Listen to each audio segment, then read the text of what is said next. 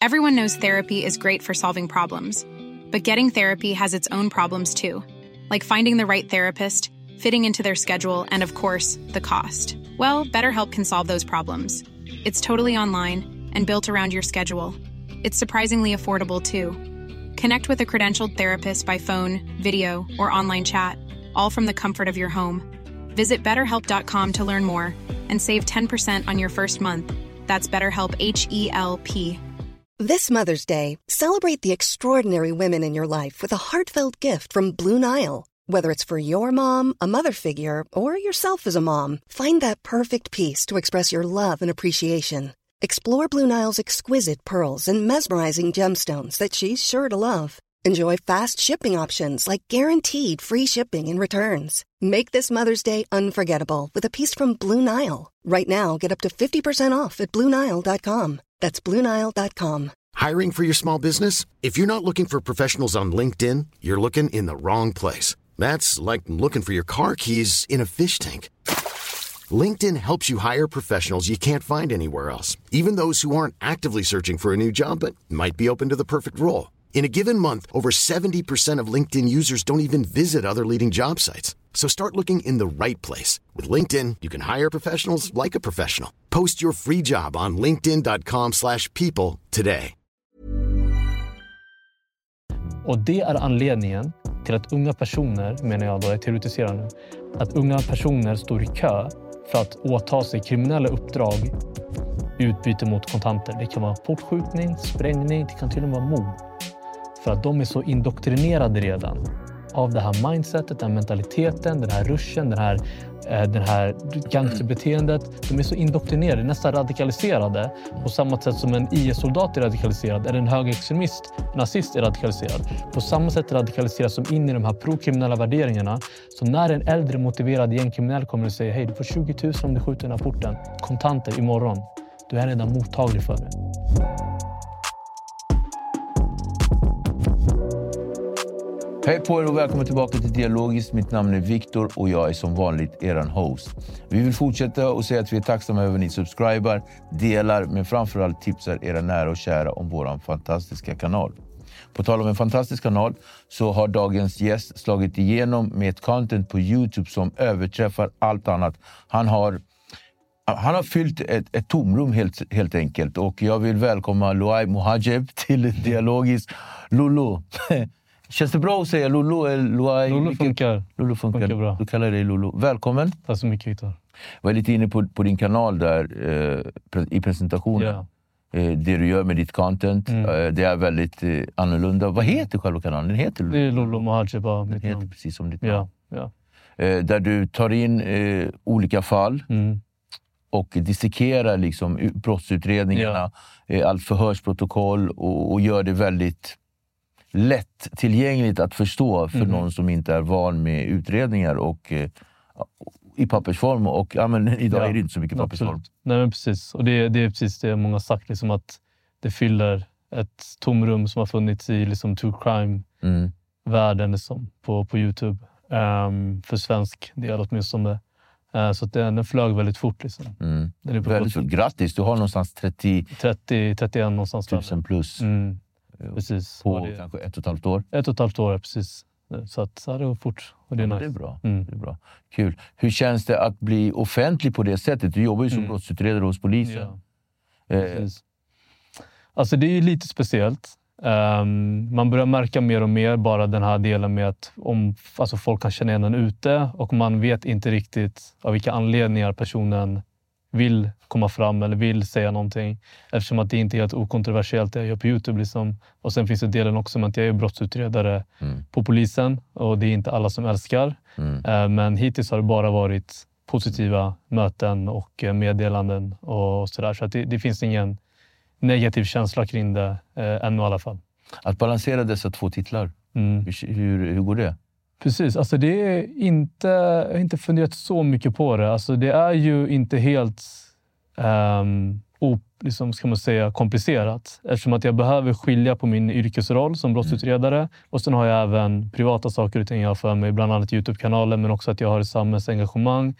Pratar en del om politiska grejer, samhälleliga grejer genom artiklar, sociala medier, post och Twitter och, och så vidare. Du skriver ju insändare också, så du är skribent. Precis, precis. Håller på att skriva min första bok nu också som handlar om de här delarna. Så um, det är ju, man behöver liksom skilja på det um, och veta när jag pratar i egenskap som brottsutredare och när jag pratar som mig själv. Liksom. Mm. Kul. Uh, ska vi dissekera, precis som du brukar göra, alltså, mm. uh, vad gör en brottsutredare? Så kortfattat så får jag in ett ärende Um, och sen uh, har jag en förundersökningsledare. Om det är lite grövre brott så är det åklagare som förundersökningsledare. Mm. Um, och uh, där så kommer vi fram till uh, vilka utredningsåtgärder som behövs göras initialt. Det kan vara förhöra målsägande, förhöra vittnen, mm. skicka saker på DNA-analys, hämta in kameraövervakning, gå igenom kameraövervakningen, skriva något PM på det till exempel och upprätta liksom ett förundersökningsprotokoll som sen skickas till åklagaren mm. som godkänner det på ett sätt och sen väcks det åtal i bästa fall Sen går det till huvudförhandling, rättegång. I bästa fall så lagförs personen, alltså döms. Så att jag upprättar själva förundersökningsprotokollet och det innehållet där. Jag vet att, att, eh, att man inte får prata om enskilda fall och, så mm. det, och det känns ju inte varken moraliskt eller etiskt rätt, Nej. vilket jag har full förståelse Men finns det någonting som... Du garvar. Nej, men det, det är helt rätt. Finns det någonting som... som så här, något fall, eller på vilket sätt... Låt mig säga så här då. Mm.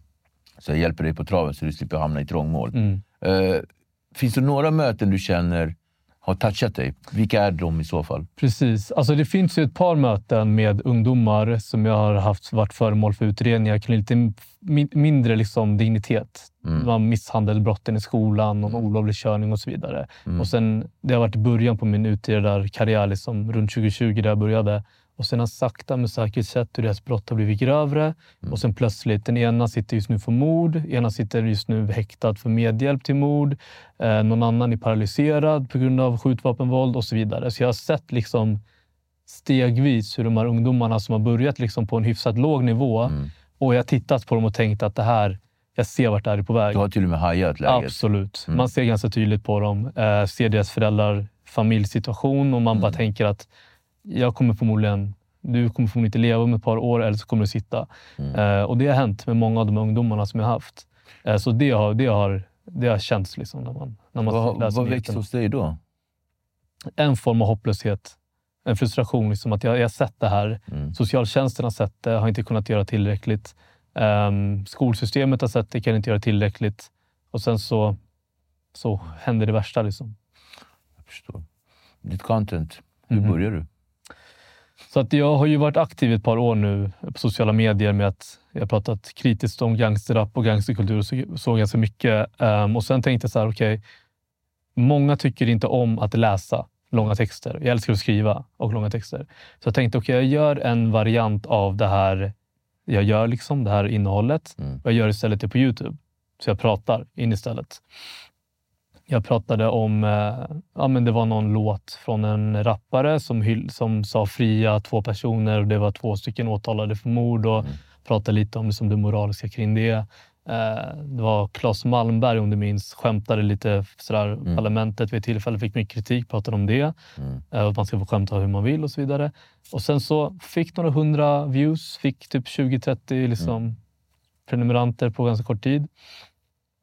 Men det flög inte riktigt så. Och jag tänkte att jag fortsätter med det, men sen så bara... Jag vet inte vad det var som flög i mig egentligen. Men sen tänkte jag, jag läser mycket förundersökningar. Mm. Jag är duktig på att lagra information. Alltså jag har väldigt bra liksom förmåga att kunna ta mycket information och liksom strukturera upp det och få det liksom i en röd tråd eller kronologisk ordning. Mm. Så då så bara, men jag testade att gå igenom en förundersökning då, mm. på Youtube. Och sen visade jag bilderna och skriver manus och pratar igenom det. Liksom. Mm. Och då gjorde jag pizzeriamordet i Rinkeby ja, um, från 2018. Uh, eh, och den flög direkt, mm. märkte jag. Då var det tusen views väldigt snabbt och jag hade inte sett tusen views tidigare på de tre andra videorna jag hade gjort. Så på det spåret. views, det, är liksom, det rullar ju på. Alltså verkligen. Och så man märker, man kastas in i algoritmerna. Ja. Den videon och så bara så här, helt plötsligt bara oj vad mycket views, kommentarer, folk skriver och sådär. Så då märkte att jag fyllde ett visst tomrum. Mm. Och då var det bara att vara konsistent med den typen av innehåll. Och nu är tusen views ingenting. Nej, nu, nej, nej, om jag inte får det inom en timme går jag in i depression. typ. Så, att, så på den nivån är nu. Det vet jag att du fattar också. Så att, man, man faller i psykisk ohälsa under ja, en längre period. Exakt. Och så vill man ta ett snack med Daniel till exempel. Ja, jag löser allting.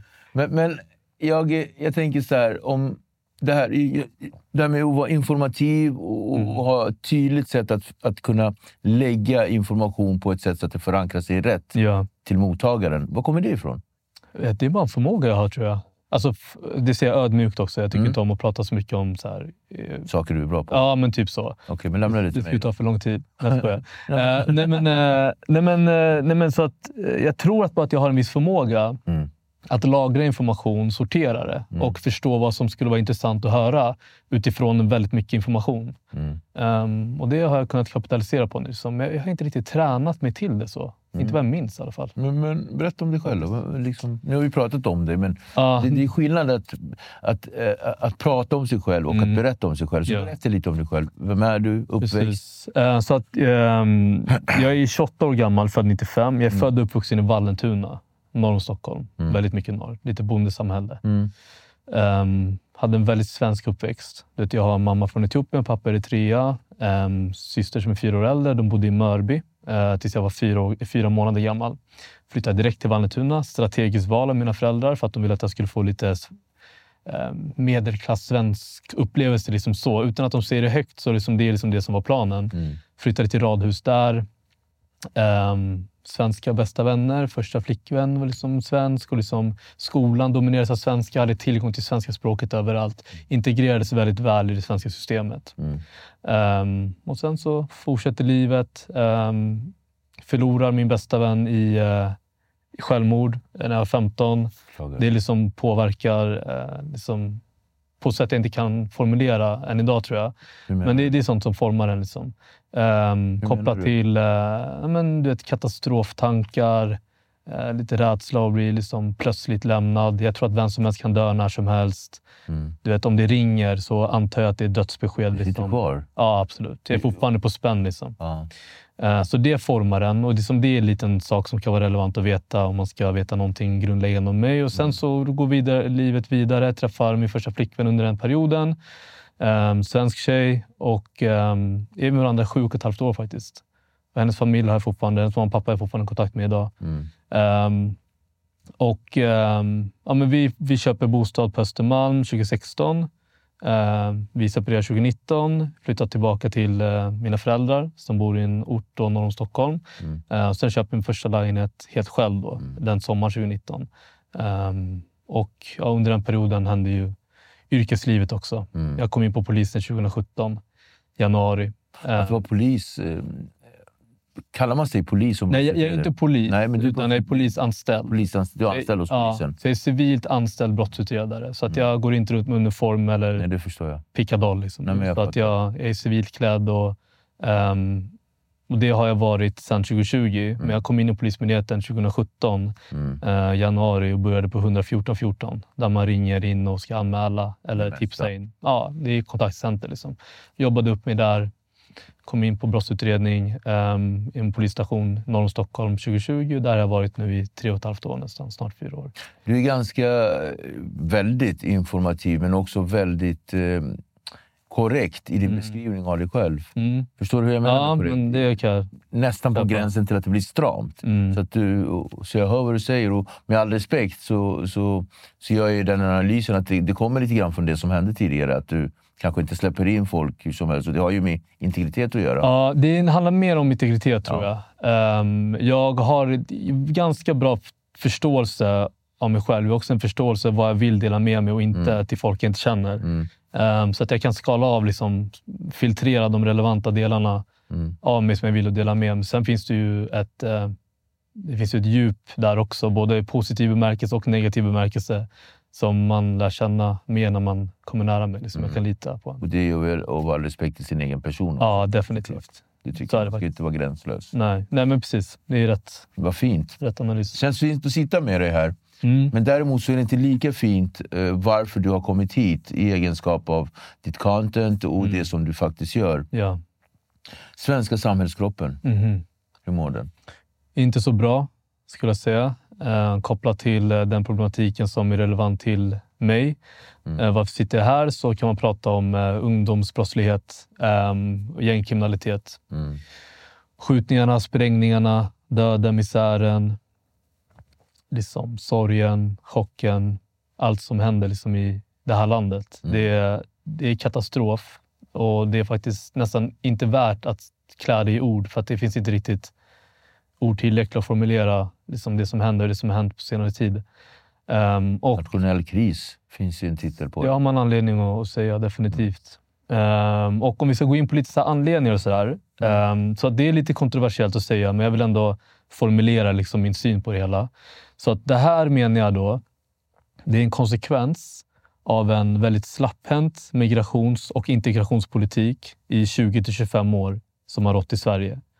Så att det har varit ett svårt omvärldsläge. Liksom fattiga länder i subsahariska Afrika och Mellanöstern har utstått politisk instabilitet, krig, konflikter och så vidare av olika anledningar. Familjer har flyttat därifrån och flytt därifrån, vilket är helt förståeligt. Okej. De förstår att Sverige är det bästa landet att ta sig till. Så många tar sig till Sverige och många tar sig i Europa generellt. Mm. Sverige har haft en väldigt stor famn, mycket empati, med väldigt få verktyg och dålig infrastruktur. Eller nästan helt bristfällig infrastruktur. Åtminstone tillräcklig nog för att integrera de här familjerna på ett adekvat sätt. Ja. För de kommer från länder som är diametralt motsatt Sverige längs alla aspekter. Kultur, politik, religion, det sociala, normer, allt. Mm. Diametralt motsatt Sverige. När de kommer hit har de väldigt stort integrationsbehov. Och det är inte deras fel. Det är Sverige som har skyldigheten att kunna förstå den egna kapaciteten. Och inte bara ha miljonprogramsområden som man kapitaliserar på och bara kasta in dem där och säga hej, sköt er själva där nu. För det kommer inte gå på grund av det behovet de har. Så ur de här platserna nu, miljonprogramsområdena bland annat, så har det fötts barn och det har vuxit upp pojkar till unga män. Och de växer upp i Sverige. Men- mm. Ja, och de växer upp i Sverige under de här omständigheterna. Då. Och Sverige, vi är individualistiska. Vi tycker om materialism. Det är ett rikt land. Det finns möjligheter till bilar, kvinnor, status, framgång, kläder. Det finns allt det här i Sverige för att det är ett väldigt rikt land som många länder är i väst. Så de här värderingarna promotas också till de här personerna, de här pojkarna som vuxit upp där. Mm. Men de känner inte, på grund av att de har nu drabbats av segregation, social utsatthet, låg förmåga till att integreras på grund av att de inte kan språket och så vidare. De känner inte att de med legala medel kan klättra i statushierarkier så som vi alla vill göra i Sverige och i världen. Så när den dörren är stängd, känner de, då går de till illegala medel för att klättra inom de statushierarkierna. Det är rån, bedrägeri, narkotikaförsäljning, kontraktsmord till och med. Okej. Så när de börjar klättra där, de här pojkarna och unga männen, för de vill ha status och, och, och dominans och makt, då, då vill andra killar också göra det. Och då börjar de konkurrera med varandra. Och sen börjar de ha ihjäl varandra. Mm. Och det här har hänt ort efter ort efter ort i Sverige idag på grund av Sveriges usla integrationsförmåga och den här slapphänta migrationspolitiken ungefär 20-25 år. års tid har det här pågått. Och det är det vi ser en konsekvens av. Ungefär idag. 20-25 år. Mm. Så det är så långt tillbaka i tiden. Absolut. Ehm, det är en eh, väldigt kraftig invandring först och främst från... ehm, om, om, man, om man backar bak och ser på okay, vilka är de kartlagda gängmedlemmarna och vilka är de lagförda gängmedlemmarna. Etniskt eller hur menar du? Vilket land många av dem, deras föräldrar har kommit från eller som de själva Tyvärr, kommer tyvärr. Ja, men det är ju tyvärr. Men vi pratar Somalia, Somalia, eh, Irak, Irak. Syrien, precis. Och en del Afghanistan och lite Eritrea. Okej, det är de Väldigt som liten är... del eh, eh, Eritrea. Ja, precis. Ja, men men då, om man tittar på subsahariska Afrika så är Somalia och Eritrea mer än till exempel Etiopien och Kenya. Eh, så så att det, det är de som är, utgör de kartlagda gängmedlemmarna eh, i, i mångt och mycket. Då. Och, och, de här länderna, är det på Mhm. grund av deras politiska situation eller eh, situationen i deras länder när de kom hit? Precis, det är nästa frågeställning. Ja. Och, och det jag vill komma till så här. Det här, är, det här är inte att säga att det är invandrarnas fel och att alla från de länderna, inklusive jag, jag är halveritrean, Mm. är kriminella eller bör återvandra eller inte är välkomna till Sverige. Extremt många av de här är produktiva samhällsmedborgare som vill leva respektfullt, som vill leva tryggt. Mm. Okej. Men eftersom att en sån stor del av de som lagförs för den här typen av brottslighet och befinner sig i de här miljöerna är från specifika länder som vi kan se som har kommit under en viss typ av period och under vissa omständigheter. Då måste vi peka där och säga vad är det som har gjort? Där det har hänt något. Ja, det, exakt. Det har hänt något där. Mm. Så vad är det som har hänt där? Och då måste vi våga prata om de här migrationspolitiska integrationspolitiska frågorna. Men Sverige har inte vågat ta tag i det. Politiker har inte velat det socialt bland människor. Vi har inte vågat prata om det. Svenskarna framförallt. Vad är rädslan för? Exakt, det är det jag tänkte fråga dig. För jag vet att du vet. Vad är rädslan? Varför vågar du inte säga någonting? Rädslan är för att vi ska peka ut varandra och kallas mm. för antingen rasister, främlingsfientliga. Och jag skulle säga att det är nästan den största delen. Det är det. Man har inte vågat prata om de här grejerna. Och vilka har förlorat mest på det?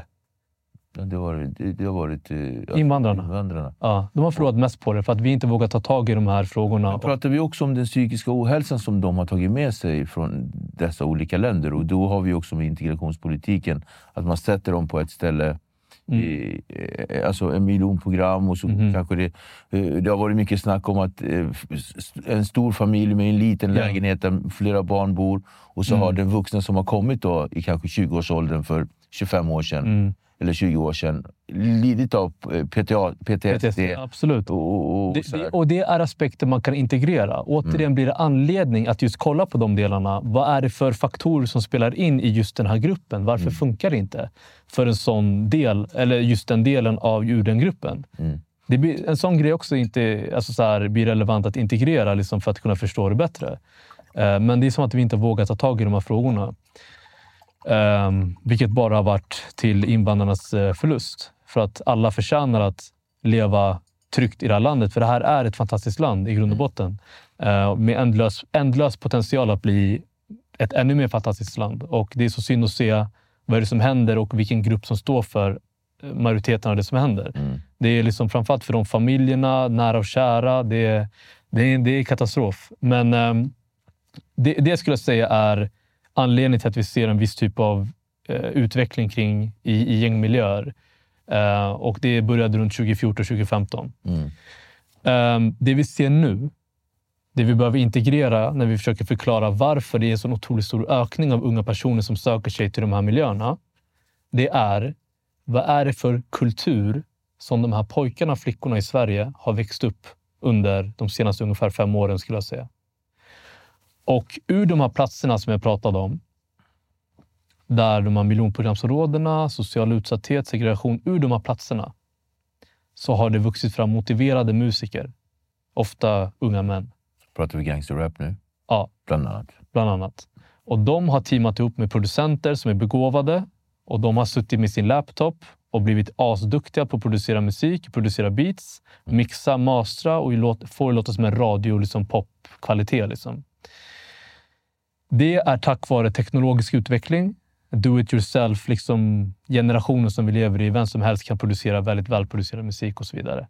Så det som har hänt är att de här unga männen har lärt sig grejer från de här negativa platserna. Negativa värderingar och de har negativa upplevelser. Det här glamoriserar dem och reproducerar tillbaka genom deras musik tillbaka till ungdomar som Men hänger på sociala medier. Mm. Så säger du att de, att, att de levererar tillbaka musiken och, och budskapet. Precis, exakt. Så de, de upplever saker och ting från de här dåliga platserna, reproducerar det tillbaka till de här värderingarna de har lärt sig. Mm. Reproducerar det tillbaka till musik, eh, genom musiken till barn som konsumerar det och som också överkonsumerar det tack vare deras obegränsade tillgång till sociala medier och musik.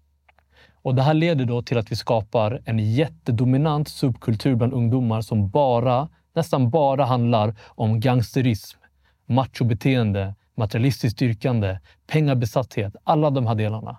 Och det här lär sig pojkar se, framförallt pojkar, se som en ledstjärna. Något som är eftersträvansvärt mm. och vilja vara som. För att de märker att det är de metoderna jag behöver ta till för att anskaffa mig social status, adrenalin, tjejer, pengar, allt det här som de lär sig i den här destruktiva subkulturen är det viktigaste att eftersträva. Mm. Och det är anledningen till att unga personer, menar jag då, jag teoretiserar nu, att unga personer står i kö för att åta sig kriminella uppdrag i utbyte mot kontanter. Det kan vara portskjutning, sprängning, det kan till och med vara mord.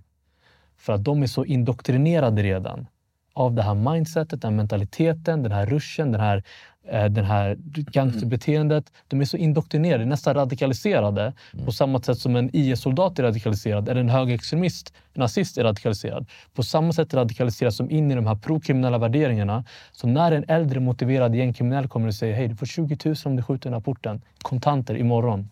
Då är redan mottaglig för det.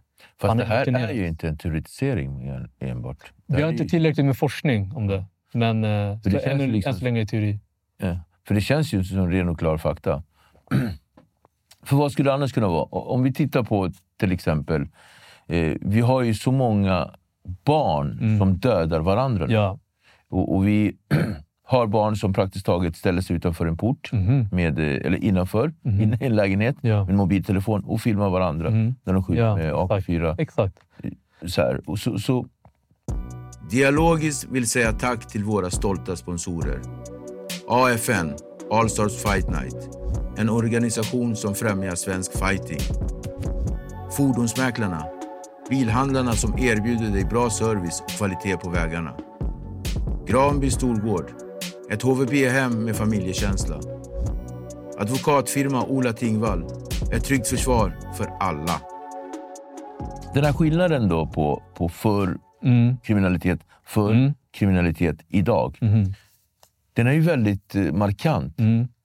Och det har gått väldigt, väldigt snabbt. Mm, så de tre starkaste orsakerna till, till ökade dödssiffrorna, vilka är de? Precis. Alltså jag skulle attribuera den här tidigare teorin om gangsterkultur och sociala Mm. medier-överkonsum- ö- överkonsumtion och det här som har jag menar att det har format barn negativt nu i Mm. fem år sedan gangsterrapvågen svepte över Sverige 2018. Så det ska jag definitivt attribuera som en del. Två är vi lever generellt sett i ett väldigt mycket mer och mer materialistiskt, individualistiskt, hedonistiskt, så här, du vet, um, själviskt samhälle. Mm. Och sociala medier spelar en del i det där. För att vi blir konstant promotade andra människors bättre liv. andra människors... På samma sätt en ung kille vill ha kläder och klockor och så vidare. Det är samma sätt en ung tjej vill ha en viss typ av pojkvän eller vissa typer av kläder, en viss typ av livsstil för att hon ser sin favoritinfluencer. Mm. Det, är, det är samma typ av processer hos barn. Liksom. Mm. Så det är en sån grej. Och den tredje är sviterna av dålig integrationspolitik. Vi har inte kunnat integrera de här familjerna, de här barnen på ett adekvat sätt. De har lämnats vind för våg för att klara sig själva i de här områdena. Visst att det finns integrationsmöjligheter här. Det finns bidrag, det finns de delarna. Fast vi behöver något mycket mer kraftfullt. Nu ska vi snacka lite om gangsterrappen då. Mhm. Gangsterrappen, du har ju skrivit eh, väldigt mycket, du har lagt Ja. ut väldigt mycket kring gangsterrappen. Ja. Där du säger att den är, alltså om, om man rakt upp och ner ska, ska förmedla det du sagt så har du Mm. sagt att den är förgiftande för Mhm. samhället. Och den bör inte, man bör inte lyssna på gangsterrap om man är liten, Exakt, exakt. Barn. barn. Ja, precis. Eh, hur, hur går vi tillväga? Ett, hur går vi tillväga för att Mm. kunna förhindra det? Mm. Och två, eh, är det för sent? Mm, bra frågor. Mm. Ehm, föräldrar behöver höja sin digitala kompetens, sin förståelse för vad det är som formar deras barn. Mm. Föräldrar måste se till att det är de som är den huvudsakliga källan Mm. för värderingar. De eller andra sunda förebilder. Just nu uppfostras barn av prokriminella värderingar. Jag kan faktiskt inte understryka hur, hur allvarligt det här är. Mm. Jag, liksom, jag håller inne med liksom mina formuleringar och sätter där och pratar om det. Jag, jag, jag understryker Hur tänker du då? Med det? det grövsta för att liksom inte låta för alarmistiskt, för då flyger budskapet över folks huvuden. Mm. Så att jag vill understryka å det grövsta. Det här är ett riktigt allvarligt problem. Det har skett en förändring fundamentalt Mm. Bland ungdomar kopplat till deras förhållningssätt till kriminella värderingar, till våld, till vapen. De, många av dem är avtrubbade redan som 14-15-åringar. Det är det jag kommer på det som är för Ja. sent. Då. Ja, precis. Alltså, vi, vi behöver se till att den nya generationen, liksom åttaåringar, nioåringar och så vidare, de inte exponeras för samma typ av innehåll och samma typ av nivå, intensitet Mm. och, och eh, mängd innehåll som 15, 16, 17-åringarna idag har blivit eh, promotade sedan de var 11-12 år gamla. Så att vi måste skydda barn tidigt. Men det här är inte allt vi behöver göra för att stoppa gängkriminaliteten. Nej, nej. Men, men det jag menar också, det som är väldigt viktigt att jag framhåller här, för att det är så många som säger ja men alla blir inte kriminella gangstrar, men det är inte det jag säger heller. Utan Precis. det här menar jag är en förbisedd delförklaring. En förbisedd delförklaring som varit kraftfullare än vad vi har förstått tidigare. Eller jag har förstått det tidigt, för jag kritiserade det här 2019. Mm. Men många börjar lyfta upp blicken nu och börjar förstå liksom vad jag pratar om. Och Det här är en förbisedd delförklaring vi behöver integrera som förklaringsmodell för att kunna förstå varför barn står i kö till att skjuta ihjäl människor. Mm. Och Det handlar inte bara om social utsatthet och de klassiska kriminologiska förklaringsmodellerna, om fattigdom, trångboddhet. Det handlar inte bara om det. Det vi ser just nu är att medelklassen aktiverar sig i de här miljöerna. Men Lolo, många pratar ändå, om- om jag går in lite Mm. grann i de här exemplen du tog nu. Många pratar faktiskt om just fattigdom i de här utsatta eh, områdena. Mm. Är, är inte det en bidragande faktor? Det är en relevant bidragande faktor vi ska hålla fast vid. Ja, inte bara fattigdom, relativ fattigdom. Relativt fattigdom. Ja, Berätta skillnaden. Så det, det studier visar är att när ett samhälle är helt och hållet fattigt, Mm. då sker inte våld bland unga män som konkurrerar med varandra. När ett samhälle är helt rikt, då sker inte våld mellan unga män som konkurrerar. När det blir så här, Ja. många rika, en del rika, många medel så här och sen har vi här, lä- läg, lägst ner i statshierarkin, då börjar man se i olika samhällen hur unga män börjar konkurrera inom illegala hierarkier och de börjar ha ihjäl varandra. Men när allt är helt fattigt, då har de inte ihjäl varandra. Då finns det samförstånd i fattigdomen. Ja, men precis. Men vem ska man råna? Liksom? Vad jag menar? Man, man känner inte av den här sociala stressen och pressen av att hämta grejer Mm. för att man inte exponeras för det konstant. Mm. Eh, Men om du konstant ser människor i smycken, bilar, status, kläder och du känner att det inte går att anskaffa dig de här grejerna på ett enkelt sätt eh, legalt, ja, men då kommer du gå till det illegala. Så att det är relativ fattigdom som skapar social stress hos unga personer lägst ner i statshierarkin som börjar då ha ihjäl varandra. Så att om jag sticker ut haken och säger att dessa unga män Mhm. och, och flickor och kvinnor då, såklart, som, föds in, som föddes för 20 år sedan, Mm. eller 15, Mm. i de här familjerna som Mm. har en psykisk ohälsa, Mm. till de föräldrarna som kommit från dessa länder. Mhm. Om de hade fötts i sina egna länder hade det inte varit samma Nej. ut, Nej. Risken hade varit att de indoktrinerades in i religiöst våld. Men att organisera sig så här, där de är nästan kusiner med varandra och har ihjäl varandra över materialistiska ting och liksom narkotika liksom marknad, det ska inte hända där, de kom, där, där deras föräldrar kommer ifrån. Det har inte hänt. Det är här det händer. Det är den mixen. Ehm, så definitivt. Det är ett problem som vi behöver integrera Sverige också i systemet vi har här och hur vi har integrerat dem där också. Vi behöver prata om de delarna som en delfaktor. Vi ska inte bara säga men det är invandrarnas fel och de kom hit och bara fuckade upp allting. Det är inte det som händer. Mm. Utan vi behöver integrera många förklaringsmodeller för att förstå. Jag har ju, när jag fick upp ögonen för dig första gången, det är verkligen så här, Mm. Såg någonting som, som var väldigt bra i ditt kanal, ditt content. Det var ju den här händelsen i Hjulsta, Just det. eh, den här loftgången. Mhm. Och det var tre stycken, jag tror att det är tre, man Mm. vet inte vem den tredje är. Precis. Eh, och så. Den, det är väldigt, väldigt osvenskt. Alltså Mhm. Den händelsen kändes, ja, men det känns surrealistiskt. Och det är inte Mm. bara det. Nej, men just den, Mm. när jag såg den var så här... Och, då tänker jag på tanken till USA och gör Mm. den parallellen. Gangsterrap, Mhm. den här händelsen och Mhm. USA. De tre egenskaperna. Eh, Mm. Vad tänker du kring det när jag säger så? Alltså hur Amerika-influerad Ja. den här subkulturen är. Den är ju Mm. väldigt Amerika-influerad. Definitivt. Det är en till aspekt till det hela. Eh, om vi inte hade haft så här intensiv tillgång till eh, amerikansk gangstersubkultur, då hade vi inte imiterat det på samma sätt Mm. i, i Sverige. Så det är ju väldigt inspirerat alltihopa. Um, men absolut, det har en, eh, vi har adopterat väldigt mycket värderingar därifrån kopplat till materialism och status. Du vet, härmar favoritrapparen i musikvideos och liksom gang signs och Mm. eh, liksom hela den estetiken. Mycket i taget. Jag gick igenom en förundersökning förut. Mm. Det är också intressant. Och om vi går tillbaka till min förståelse för eh, modern gangsterrap i USA. Ja. Jag har haft väldigt tidig koll på och bra koll på drillrörelsen från början på 2010-talet i Chicago. Ehm, det började den här väldigt aggressiva eh, som dreads, tatueringar, skjuta ihjäl folk-rappen. Jag skulle säga Waka Okej. Flocka Flame. Chief Keef. Och, Ja, det, var- det var innan det. Ja, det var- det var- 2009-2010 om du känner till Waka Flocka. ja.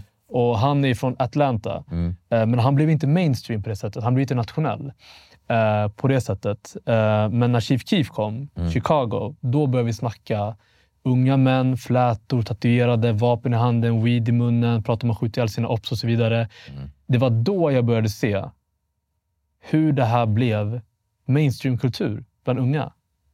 Och det var, jag älskade det. Jag var 16-17. Mm. Jag älskade det. För Chief Keef är lika, gammal, är lika gammal som mig fortfarande. Han fyller år en vecka innan mig. Okej. Så, så här, jag, det, det var som så här, shit vad är det här? Fan vad rått det var. Autentiskt. Det var så här, filmat med en handkamera. Det var på riktigt. Du vet. Det var inte glam, så här, jättemycket så här, du vet, eh, tillrättalagt och det var så här, eh, snygga shots du vet, på musikvideon. Det var så här, handhållen kamera och de, de dansar, de röker. Liksom. Det, var så här, det var magnetiskt. Liksom. Mm. Men sen började jag se, år efter år, hur många som dog runt den kulturen. Mm. Vet, jag kan namnen. Och rapparna. Rapparna dog, vännerna dog. Jag kan de här namnen. Jag har sett deras mammor göra intervjuer. Jag har sett sorgen, jag har sett misären. Mm. I år efter år efter år efter år. Sen ser jag plötsligt 2018, 2019. Svensk gangsterrap-våg tar över Sverige och jag ser samma typ av beteenden. Mm. Det är såklart varningsklockorna ringer för mig. Mm. För jag vet vad det här leder till. Jag såg Einar komma innan Einar dog. Jag såg det komma. Mm. Jag ser när Adobe skjuts ihjäl. Jag det, när det gällde Einar, det här, det här kommer Exakt. sluta dåligt. Jag ser det när- när man börjar gå in i den här gangsterrap-kulturen och allt vad det innebär. Jag vet vad som händer för jag har sett det hända i Chicago. Mm. Så jag läste en förundersökning för ett par år sedan. Och det var här då jag verkligen fattade inspirationen från framförallt Chicago. Mm. För jag kände fortfarande att jag var en, ensam med det. Lil Durk, innan ens King Von kom, liksom Chief Keef. Eh, alltså, alla de här personerna som inte var jätteinternationella. Men när jag såg den här förundersökningsprotokollet, jag gick igenom deras eh, Wicker-användarnamn. Mm. Det är rappare som jag trodde bara jag kände till. Mm. Det är L.A. Capone, det är C-Day 22 Shots, det är Rondo Number 9. Massa rappare som jag trodde att jag bara hade koll på, men de heter det här på deras användarnamn. Mm. Då börjar jag få lite mer förståelse för att vi har adopterat hit väldigt mycket av samma typ av estetik och energi därifrån. Mm. Och det vill vi efterhärma här och imitera här. Och det finns bara två utvägar om man ska börja imitera en sån typ av kultur. Och det är, du, du dör eller så kommer du hamna Lång tid i fängelse. lång tid i fängelse och förstör ditt liv, förstör ditt familjs liv, ditt community.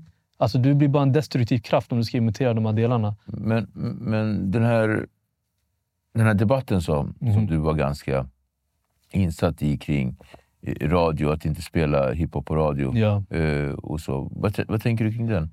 Alltså, spela om ni vill. Liksom. Mm. Alltså så är det. Och vi, vi har ett, eh, sam, en samhällsutveckling som jag menar då delvis beror på just den här typen av eh, gangsterism i musik och kultur som barn överkonsumerar. Om ni vill vara en del i att promota samma typ av värderingar genom att spela musiken, go ahead, kör. Om det känns bra i magen, kör. Vem är jag att ni inte ska göra det? Men min uppmaning är framförallt till föräldrar. Mm. Skydda barn från att exponeras för den här kulturen, de här värderingarna. För det kommer forma dem på ett negativt sätt om de får obegränsad tillgång till det. Men om radio vill ge dem priser till och med, kör. Jag Om det känns bra. det. Eh, eh, Person och verk, Mhm. skillnaden. Ja, det är, en, det är en bra fråga. Ehm, så här. Ett exempel är så här, om man vill ha lite hjälp med hur jag ser på det åtminstone. Det är så här, en våldtäktsman, en våldtäktsman målar tavlor. Jättefantastiska tavlor. Utsikt, hav, mål, vatten. Det, det ser fantastiskt ut. Tavlan är fortfarande vacker och värdefull. Jag väljer att köpa den. Okej, den hänger på mitt rum. Den hänger i min bostad. Men det är en våldtäktsman som har målat den. Men det är så här, fan. Den är fin. Okej, skilj person från verket. Men han börjar nu måla sexuella övergrepp. Referera till sexuella övergrepp i målningen. Små subtila tecken av övergrepp i sina målningar. Och det finns risk också att de här pengarna han tjänar på att de här tavlorna blir köpta Mm. använder han för att våldta och begå ännu mer sexuella övergrepp. Mm. På grund av den statusen han får, den ekonomin han får också. Han kan locka till sig fler kvinnor, säger vi. Och våldta dem. Hade det känts lika bra att ha den tavlan hängandes på din bostad, i din bostad? Nej, såklart. Det hade inte känts lika bra att ha den tavlan hängande, eller hur? Mm. Lite så ser jag på det. Om det inte går att göra en distinktion mellan personens faktiska privatliv och hans genkopplingar, hans historik och den miljön han befinner sig i och den musiken han gör och får vita pengar via Spotify och Stim som han tar ut. Mm. Då kommer jag inte vilja de- vara en del av en enda stream som han, som han får. Jag kommer inte vilja vara en del av det det är ett aktivt beslut. För jag vet inte vart de där pengarna går. Mm. Eftersom att jag vet vilka typer av miljöer. Och att du plus att du promotar död, gangsterism, våld Ops-dödande, snurrar runt på opplock med, med, med, med tabben i ditt knä och så vidare. Du promotar den typen av budskap till barn som överkonsumerar det här. För du vet att det här barn i din huvuddemografi, du vet om det som rappare. Mm. Skivbolagen berättar det till dig. De vet vart du ska rikta in. Du vet vad din åldersgrupp är. Du vet vad din åldersgrupp är. Du vet hur du ska promota din produkt. Du vet när du går ut på din, uh, din spelning, på din festivalspelning. Du ser flickorna, du ser pojkarna i publiken. Du vet vilken demografi du har. Mm. Och du fortsätter promota de här gangsterismerna. Så att om det har en sån kort distans, där det inte går att se vart den ena börjar och den andra slutar, jag tar avstånd till din konstform. Så, så du menar att om till exempel vi har en rappare som bor på Lidingö och mm. rappar om samma sak, han skulle kunna gå hem? Ja, han är en tönt, men äh, ja, jag hade haft lättare att lyssna på honom. Men jag skulle inte göra det. Men jag hade haft lättare, för jag vet att han inte skulle ta den där ekonomin och gå till hans äh, och äh, använda det för att göra sitt kriminella nätverk mer uthålligt och köpa vapen och lägga det i händerna på, på barn. Liksom. Så du köper inte “jag berättar bara min historia”? Nej, ja, visa mig den låten när de gör det. Då lyssnar jag på den. Om det är någon som faktiskt reflekterar över uh, sina upplevelser, mm. um, kan formulera det på ett intressant sätt och lära mig någonting till och med kanske, då är jag villig att lyssna på den artisten. Definitivt. Men jag hör inte mycket sånt överhuvudtaget. Det som dominerar topplistorna nu, jag kan garantera det. Jag lägger 2000 kronor som jag swishade. Om vi går in på Spotify och kollar topp 10 mm. och det är inte minst tre eller fyra låtar som bara handlar om att skjuta ihjäl människor, förnedra kvinnor, sälja droger och så vidare. Mm. Det är det som dominerar. Men när folk har argumentet att eh, rockare gör samma sak? Mm. Ja, det är, det är ett katastrofalt argument. För det finns ju ett sånt argument. Ja, det, det gör det tyvärr. Och det, det, visar bara vilken nivå den här debatten har varit. Att rockare kan vara aggressiva i sin framtoning, kanske sjunga förnedrande om kvinnor, absolut. Men de här rockare, rockarna befinner inte i interpersonella eller gruppkonflikter som har dödlig utgång, liksom ute på gatan. Mm. Det är inte det. Liksom. Sen kan man ha något att säga om energin och språket och så vidare, fine. Mm. Men du har ingen risk om att... När var senast en rockare sköt en annan rockare? När var senast du hade en rockare beefa med en annan rockare? Och snurrat med skyddsväst. Kanske hände typ när Twisted Sister bråkade med ACDC. Ja, inte... kanske. men så här, det händer liksom inte. Utan där händer det hiphop, där händer det gangsterrap. Subkulturen, för att de kommer från de platserna. Så att det, det, det är inte jämförligt.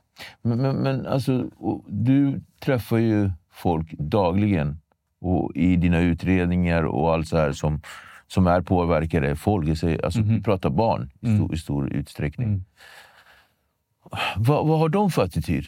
När de så här, med dig? Jag måste tänka på att uh, det är ju ett filter um, som de ser mig igenom. Mm. De ser mig som brottsutredare, så att jag får inte deras riktiga personlighet. Jag får inte nyanserna. Deras, liksom så.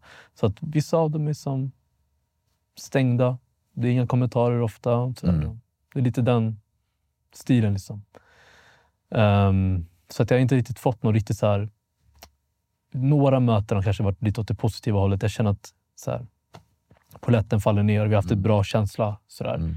Men många av dem är, de är stängda. Liksom. Men är politikerna, mm. situationen vi har idag. Man vill mm. ta in... Eh, det var en debatt igår. Ja.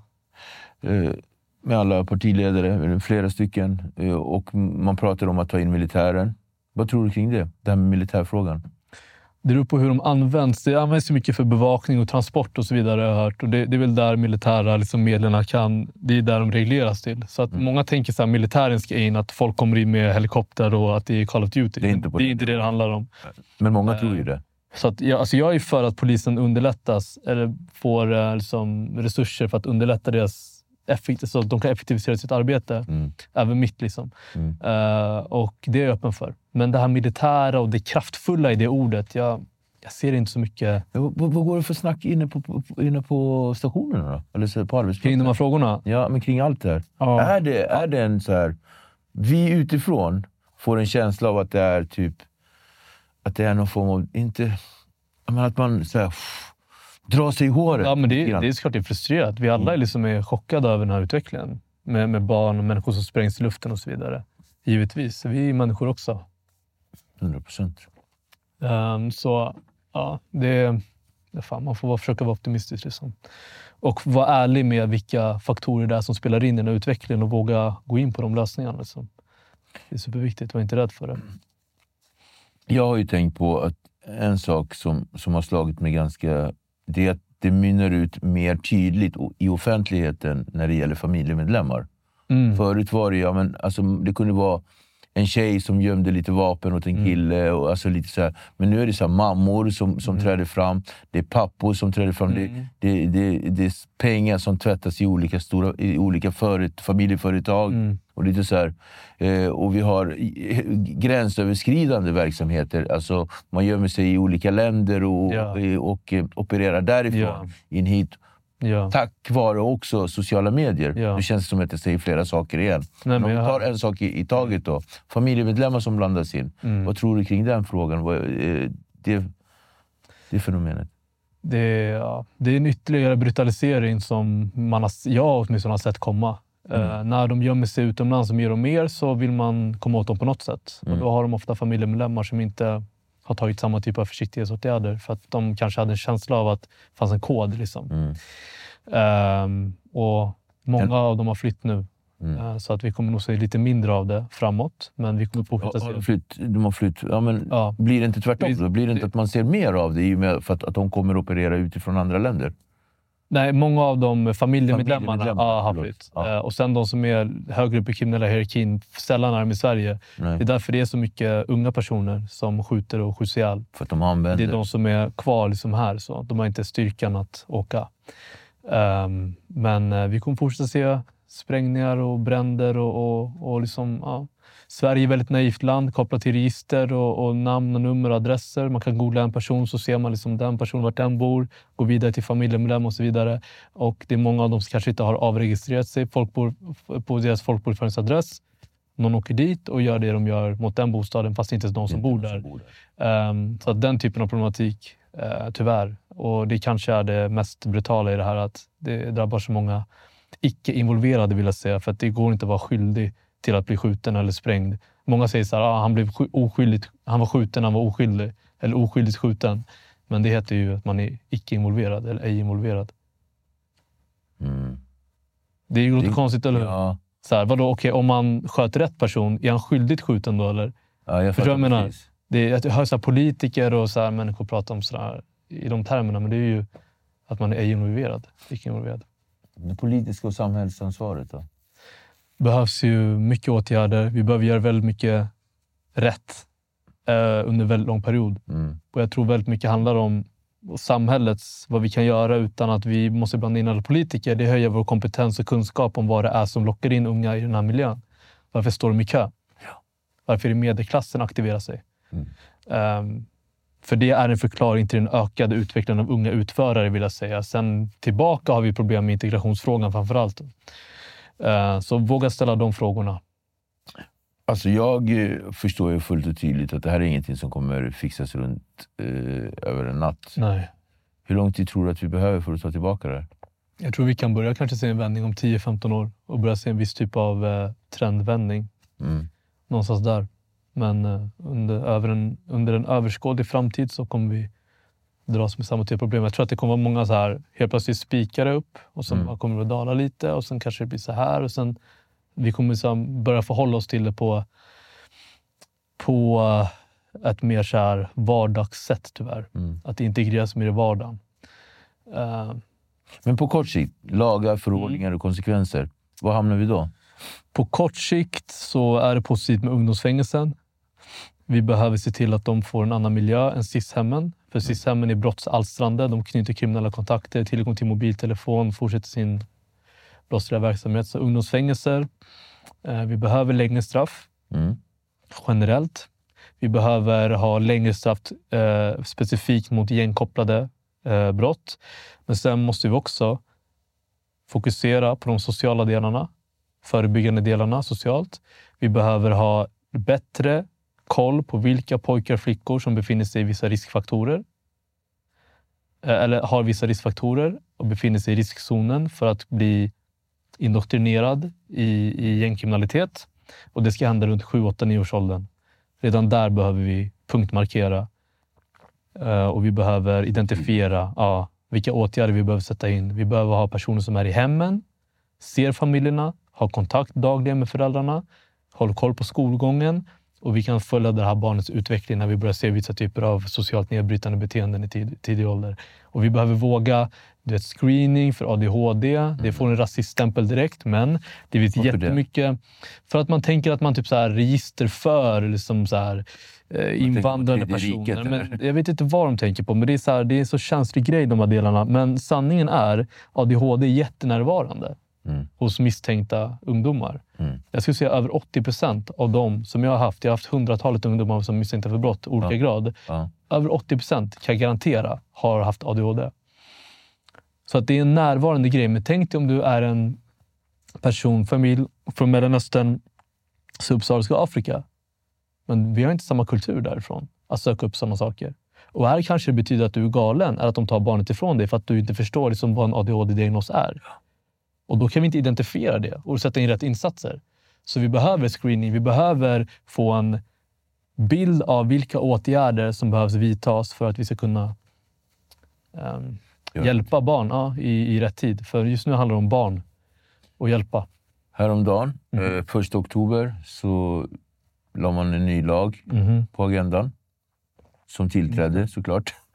Eh, avlyssningslagen Mm. som innebar att man kan avlyssna någon utan att man är misstänkt för Ja. brott. Hur går det ihop? Alltså det är ju för att man vill identifiera, eh, rikta in sig på individer utan att vi har uppnått en skälig misstanke och kan Mm. överhöra brottsplanen till exempel, kunna slå till till exempel i en bostad eller för att förhindra mord och sprängningar. Så det betyder att i december till exempel skulle man kunna gå tillbaka och se vad det var för samtal personen hade om man misstänker Jag tror att det är, jag är inte säker nu, jag tror att det kan vara i realtid möjligtvis. Ehm, men att det, det finns olika... Så det är inte olika sitter och spelar in allting som sägs. Nej, Jag nej. tror att många tänker så. Ja, möjligtvis. Jag måste läsa på mig själv Ja. om det där. För att det finns ju olika typer av hemlig dataavläsning. Det finns också att man kan kolla igenom sms-meddelanden från, Mm, ja, från tidigare bak och få, ja, och få den informationen. Men realtid tror jag att det kan vara. Jag tror inte det sparas och lagras. Den kapaciteten har vi nog, har vi nog inte. Mm. Eh, Krigszon var det någon Mm. som sa. Mm. Jag kommer inte ihåg vilken politiker det var som sa det, men det var någon som myntade ordet Mm. krigszon. Mm. Och då tänker jag till alltså, mer närmare det som händer i Gaza, Palestina, Mm, Israel. mm. Det är mer en krigszon Jo, just nu. är det ju. Så är det ju. Men är vi i någon form av... Ja, alltså? Sverige mått mätt, absolut. Man skulle kunna kalla det ett lågintensivt inbördeskrig där, eh, som är orkestrerat av parter utomlands och utförs av barnsoldater på, på svensk mark. Mm. Man kan formulera det på ett sånt sätt. Liksom. För Sverige är fredsskadat. Vi har inte haft sådana typer av situationer tidigare. Så vi har, inte, vi har inte institutionerna, vi har inte infrastrukturen för att kunna hantera det på ett bra sätt. Ehm, så att något form av sånt, i alla fall i perioder går vi in i en sån känsla när det bokstavligen sprängs varje dag, detoneras varje dag, det skjuts varje dag. Framförallt under september månad var ju den sjukaste månaden vi har sett. Alltså, någonsin. Ja, så att eh, något sånt kan man kalla det definitivt. Det har sådana tendenser. Men sen ska man inte slänga sig med såklart krig och sådana formuleringar. Det är inte... För det blir ju alarmerande. Ja, det blir alarmerande och det blir också så här. Krig är ju... Men jag upplever att du är ganska försiktig med, med att du är väldigt rak och, och Mm. konkret och sådär, men ändå väldigt försiktig med saker som kan vara alarmerande. Mm, Och så. Eh, det kändes jättebra att sitta här och ha ett samtal Mm. med dig. Innan vi avslutar så tänkte jag bara kasta iväg en personlig Mm. fråga. Mm, Två stycken. mm. Ett, utifrån den personen du är just nu. Eh, vad känner du instinktivt? Om du bara lägger din yrkesroll åt sidan, eh, Youtuben också åt sidan och bara tänker som människan på den här eh, runda planeten i landet Sverige. Vad känner du? Så här, var är vi någonstans just nu och vad har du för tankar kring framtiden? Ehm, Är du orolig? ja, men jag är orolig. Det är jag. jag. Jag, jag försöker vara optimistisk kring, kring utvecklingen och sådär. Uh, för man ska minnas med människor. Det, människor är inte helt bra, människor är inte helt dåliga. Utan vi har båda i oss. Det som avgör vad vi är för typ av personer för stunden, det är vilken person vi är som vi väljer att agera på. Så det ska man minnas när man känner hopplöshet kring människor. Människor kan förändras. Människor kan bli mer positiva. Så jag försöker ha ett sånt mindset. Men är jag orolig över utvecklingen, framförallt kopplat till ungdomar i brottsliga miljöer och moral och värderingar i ungdomskultur. Jag är orolig, det måste jag säga. Mm. Eh, men jag försöker vara åtminstone positiv och ha en positiv grundklang som människa. Annars blir man ju man blir bitter annars. Det är inte Mm. positivt. Finns det någonting som du känner att du värderar jättehögt men som andra inte gör? Um, det finns lite olika saker, men eh, jag skulle nog säga ensamtid. Och då menar jag inte att man stänger in sig i ett mörker och bara liksom är själv i en vecka, utan jag menar mer våga vara mer ensam i ditt egna huvud, formulera egna tankar, åsikter, perspektiv. Uh, det finns inget helt originellt, inget i nytt under solen, men i alla fall att du kan formulera tankar och åsikter som ligger närmare din person, din kärna, som, som känns rätt inom dig. För jag tror vi alla präglas väldigt mycket av perspektiv och information från alla andra. Mm. Um, och Det här liksom formar oss. Men uh, våga, gå liksom, våga hitta på något sätt din egna väg som känns, det känns rätt någonstans här. Liksom. Tvärtom då? Finns det någonting som du inte så känner att är så viktigt, men som andra tycker är dödsviktigt? Reality-tv, ska jag säga. är det sant? Ja. Total slöseri på tid. Jag klarar inte av det. Um, ja, men substans, helt substanslöst innehåll. Um, och sitta och... Du måste bli berikad med... Ja, jag måste. Och det gäller i konversation, i möte med människor också. Kan du känna att du, att du så dör i en konversation? Ja, helt... helt om, det, om det är kallprat. Jag kan inte kallprata. Jag har försökt. Ja. Och det går inte. Hur gör du då? Jag, jag, jag, jag gick till en person förut och bara så här, okay, jag ska försöka kallprata. Och så bara, ja men vi kallpratar då. Sa du det? ja, jag sa, ja, så kan du säga. Erik, ja, det är fel ände kanske. Men, men, kallprata, det är som att säga så här, nu ska vi bestämma oss för att gå men, men kolla, jag har försökt. Så, så här, ja, men, Ja, men vi pratar om vädret lite och så. Ja. Vi pratar om sådana grejer. Jag kan, alltså jag kan inte. För att jag, jag, om vi pratar om vädret, då kommer jag gå in på så här, någonting substans kring väder och varför väder är som det är och att det är sjukt att det och det och det. Men jag kan inte bara sitta och konstatera grejer. Ja, men fint väder, om någon kommer till mig, fint väder ute. Så, ja, ja, jag ser det. Alltså, fan, vad pratar vi om? Eller så, ja, någon går förbi, typ, det jag äter. Bara, är det tacos du äter?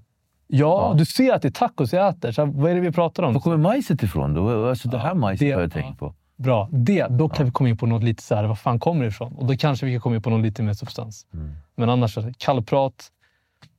Fine för andra, men för mig, jag inte. Kallprat är inte mig alltså. Skönt att vi inte har kallsnackat här inne. Verkligen inte. Tack så mycket för att du kom. Alltså, vet du vad?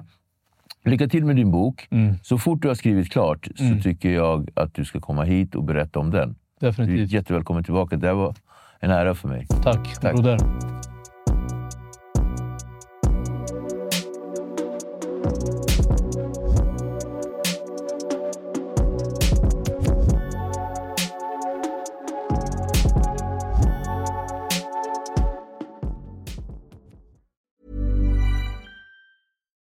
It's Paige DeSorbo from Giggly Squad. High quality fashion without the price tag. Say hello to Quince. I'm snagging high-end essentials like cozy cashmere sweaters, sleek leather jackets, fine jewelry, and so much more. With Quince being 50 to 80% less than similar brands. And they partner with factories that prioritize safe, ethical, and responsible manufacturing. I love that. Luxury quality within reach. Go to quince.com slash style to get free shipping and 365-day returns on your next order. quince.com slash style. How would you like to look five years younger? In a clinical study, people that had volume added with Juvederm Voluma XC in the cheeks perceived themselves as looking five years younger at six months after treatment. Look younger, feel like you. Add volume for lift and contour in the cheeks with Juvederm Voluma XC. Reverse signs of aging by adding volume to smooth laugh lines with Juvederm Volure XC. For important safety information and to find a licensed specialist, visit juvederm.com. That's J U V E D E R M.com. Not for people with severe allergic reactions, allergies to lidocaine, or the proteins used in Juvederm. Common side effects include injection site redness, swelling, pain, tenderness, firmness, lumps, bumps, bruising, discoloration, or itching. There's a risk of unintentional injection into a blood vessel, which can cause vision abnormalities, blindness, stroke, temporary scabs, or scarring. Talk to a licensed specialist to find out if it's right for you. Hey, folks, I'm Mark Marin from the WTF Podcast, and this episode is brought to you by Kleenex Ultra Soft Tissues your ally to help tackle your allergy symptoms this season. I love the change of seasons, but nobody loves pollen and all those other things floating in the air that make you sneeze during this nice weather. Kleenex Ultra Soft Tissues are hypoallergenic and allergist approved. So fight back against watery eyes and runny noses without worrying about irritating your skin. For this allergy season, grab Kleenex and face allergies head on.